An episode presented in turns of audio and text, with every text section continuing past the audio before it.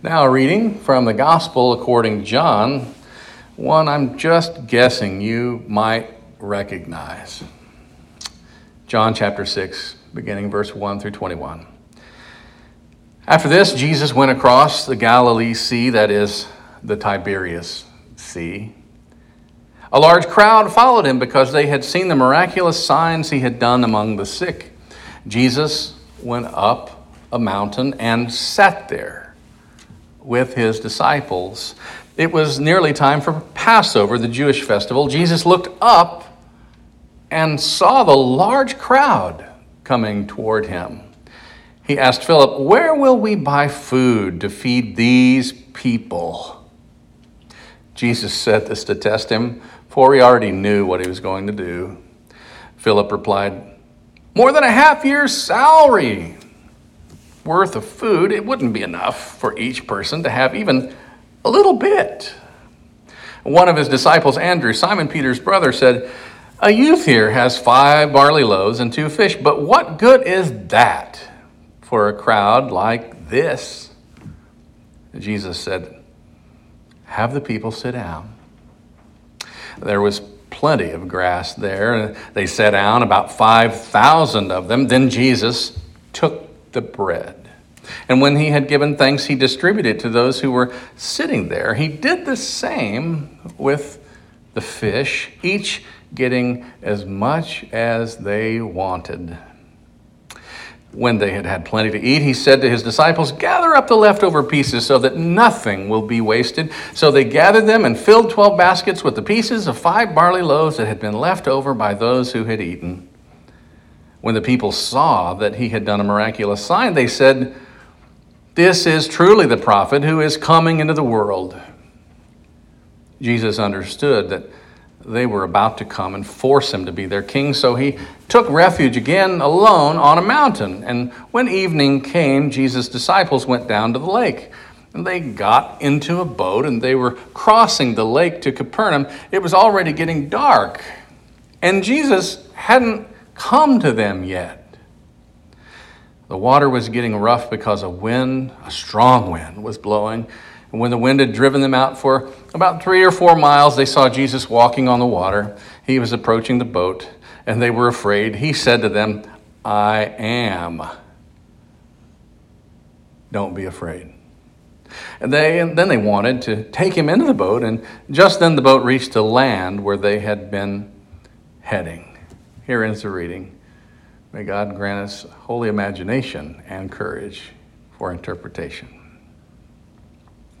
The Apostle Andrew provides us with a staunchly, shall we say, pessimistic comment in our story today. His comment comes in response to a sort of pop quiz word problem given by Jesus, his teacher.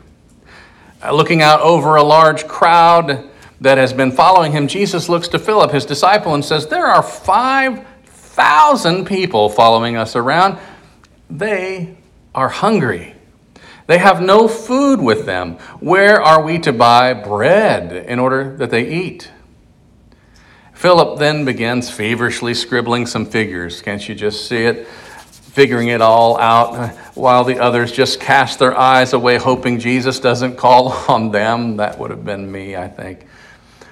Finally, Philip runs his hand through his hair and declares as he throws his pencil to the ground six months' wages wouldn't give us enough money to give people even a couple bites. Andrew tries a different solution. He doesn't consult the map to find the nearest grocery store or pull out the checkbook to see the current balance.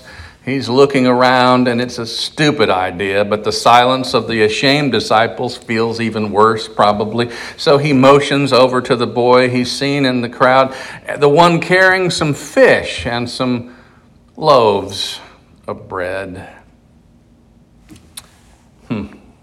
He points him out to Jesus, but he realizes how ridiculous this sounds, even as the words probably escape his lips. And trying to save himself from ridicule, the other disciples, he, he says sarcastically, But what are they among so many people? Certainty of death, small chance of success. But what are we waiting for? You heard the rest of the story. Jesus takes the loaves, gives thanks, distributes. He repeats with the fish, and everyone has all they could stand at that golden corral. Andrew pointed out a possibility. He felt stupid even in offering it. He couldn't see what good this little lunch could possibly provide a massive crowd. He was sure he'd failed the exam, but just didn't want to leave the question blank. And it turns out that's actually all Jesus needed. Jesus didn't need the perfect mathematical formula. He didn't need the GPS coordinates of the nearest market.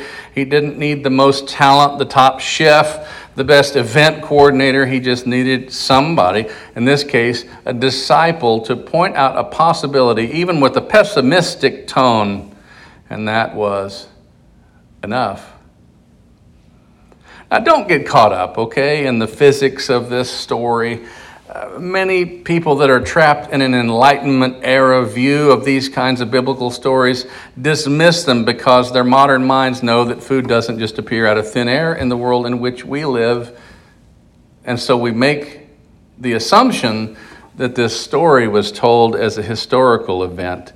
And so we become trapped in this either literal, all or nothing view of understanding these stories, which are so rich and filled with very relevant meaning, even for modern people with the most skeptical of minds.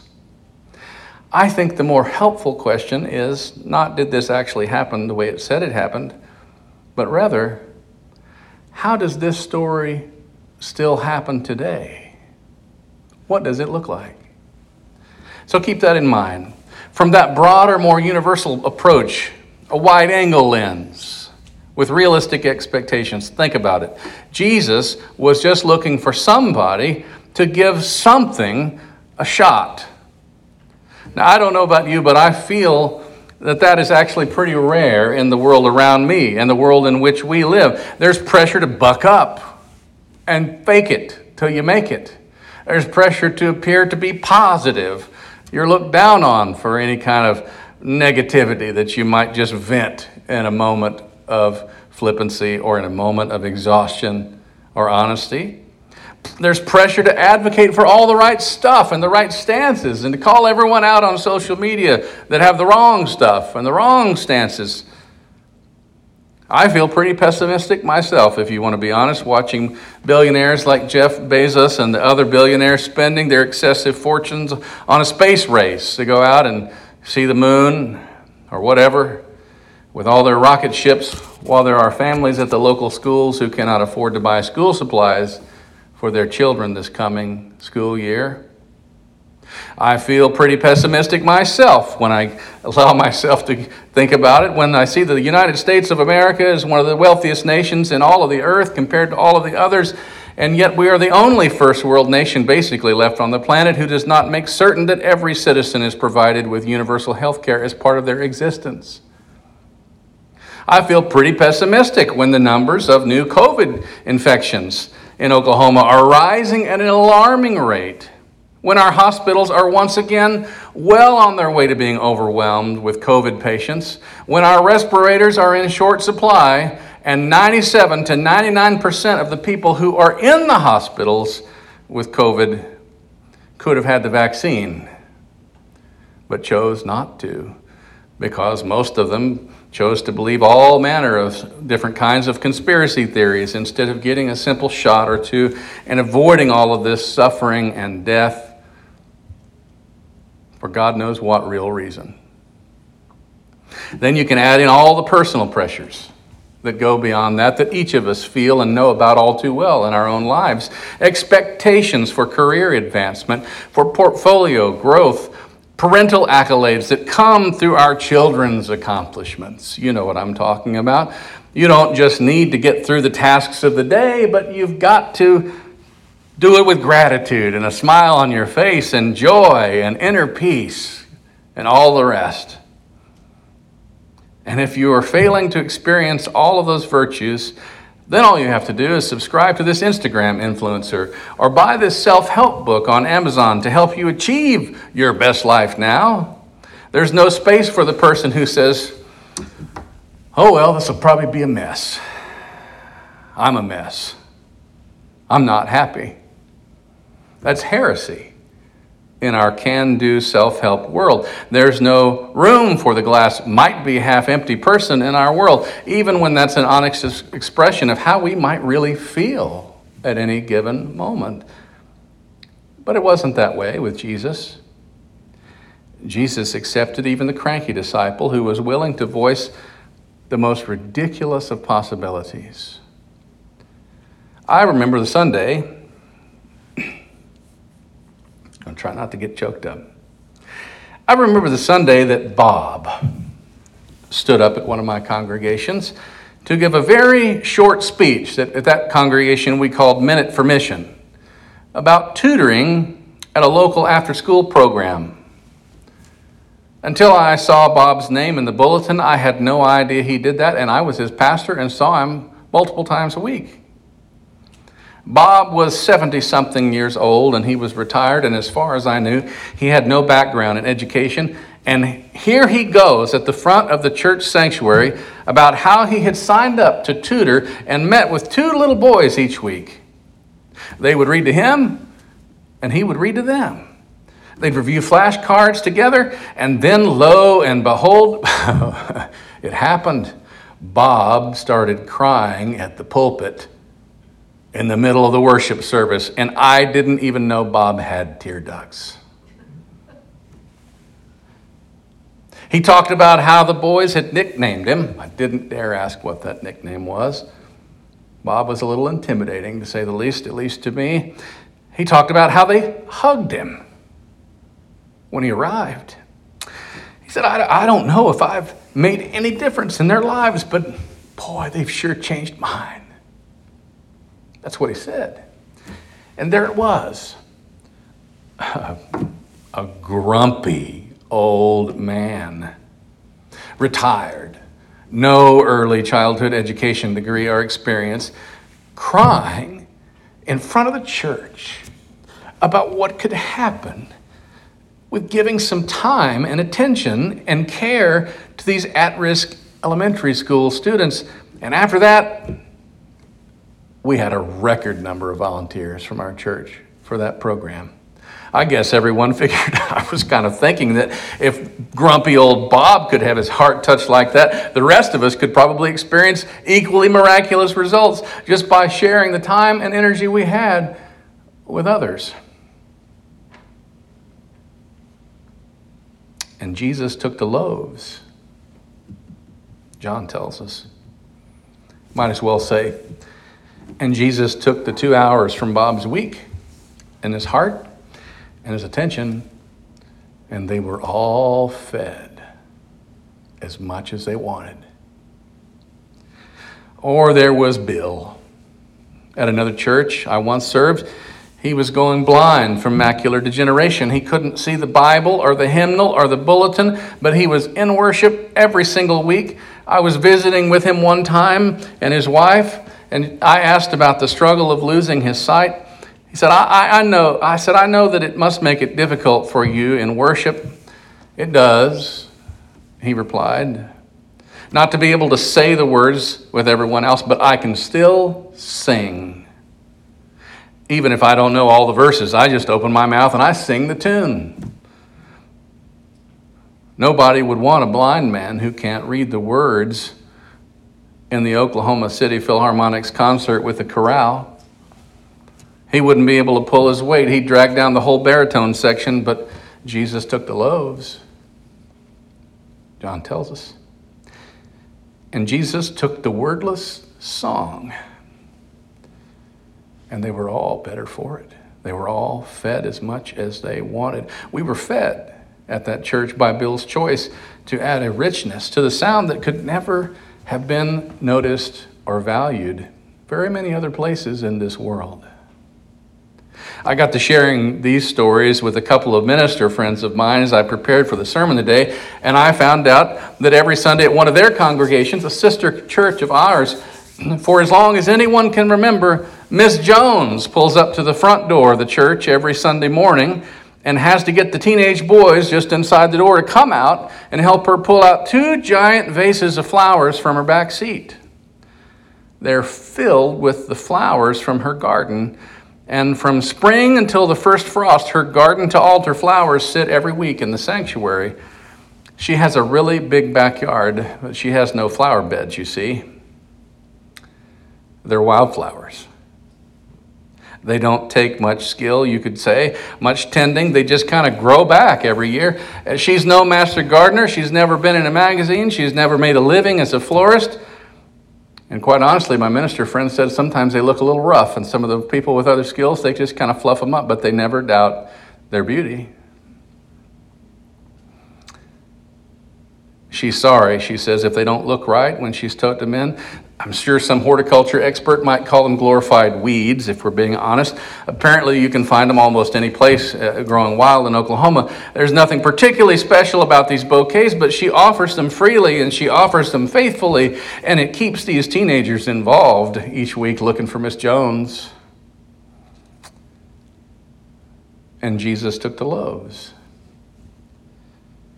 And Jesus takes the flowers, even the weeds, grown in love and committed each Sunday for worship, and strangely enough, everyone is truly fed.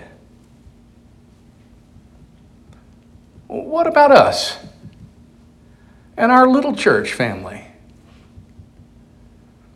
Uh, we think we're pretty remarkable because, I mean, we love each other, but to folks not looking through love colored lenses, we probably look like quite a collage of weirdness and different personalities.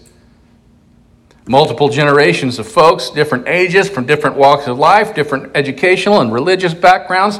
What kind of church doesn't have a creed or statement of beliefs we make folks sign off on before they can be a part?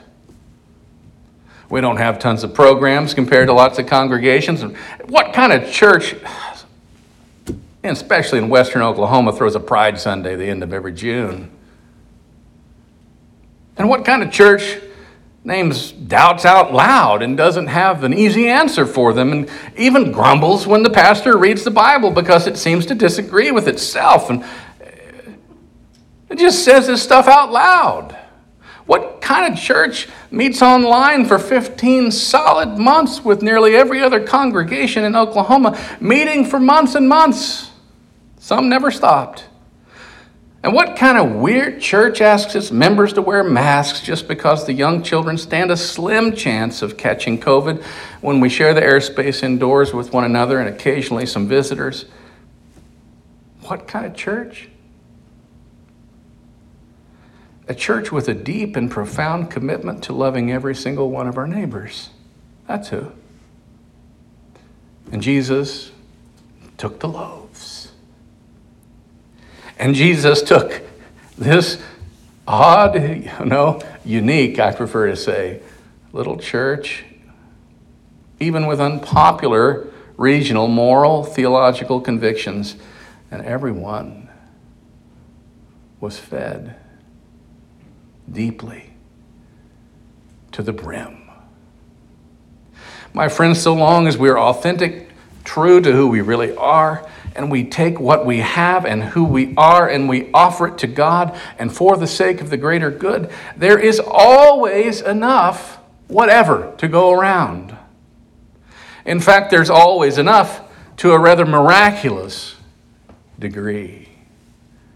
I don't always do this at the end of a sermon, but would you pray with me? Holy God, receive what we have to offer. Receive it even when we give it and we are still unsure that it will do any good.